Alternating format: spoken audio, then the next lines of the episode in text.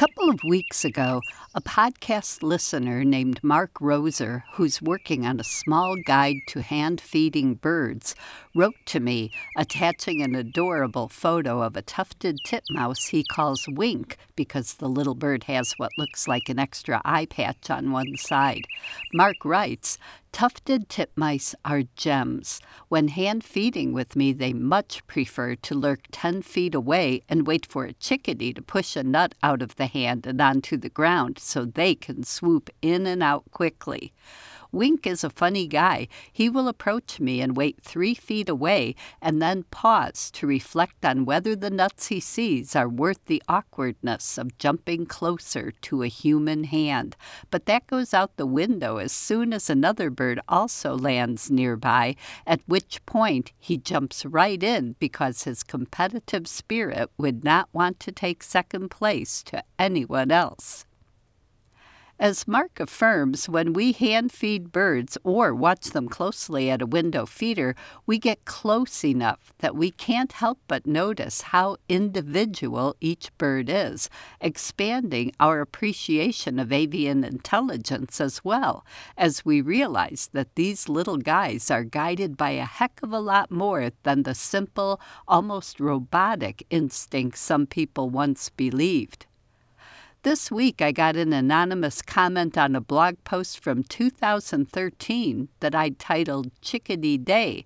They wrote, I loved reading this. I recently put up a bird feeder and a bird bath right outside the window of my home office and have been getting tremendous enjoyment watching a variety of birds each day but none have captivated my heart as much as a little chickadee that has started landing on my window and tapping at it over the past few days.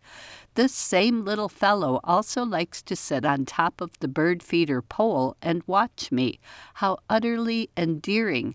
Thank you for writing about them and sharing that one has done the same at your home. Do you have any tips on how to get them to eat from your hand? I see you mentioned mealworms. I will definitely buy some of those, but would love any tips on how to encourage hand feeding. Thank you. Well, even as some of our birds learn to associate us with keeping the feeders full, they're still usually reluctant to come to our hands. That seems risky, and why take that risk when plenty of food is available in the feeders?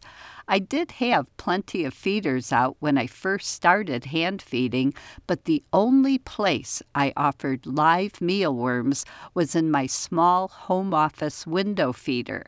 And because starlings could make short work of the mealworms, I only put out a few at a time and only when I noticed the chickadees were about. I'd whistle the chickadee song as I cranked open the window each time.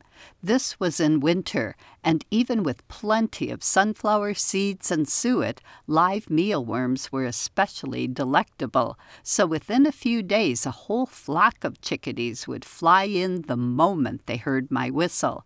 And then one day during a blizzard, the moment my mealworm laden hand emerged from the window, a chickadee who was either exceptionally bold, impatient, hungry, or all three, flew straight to my hand, grabbed a mealworm, and flew off.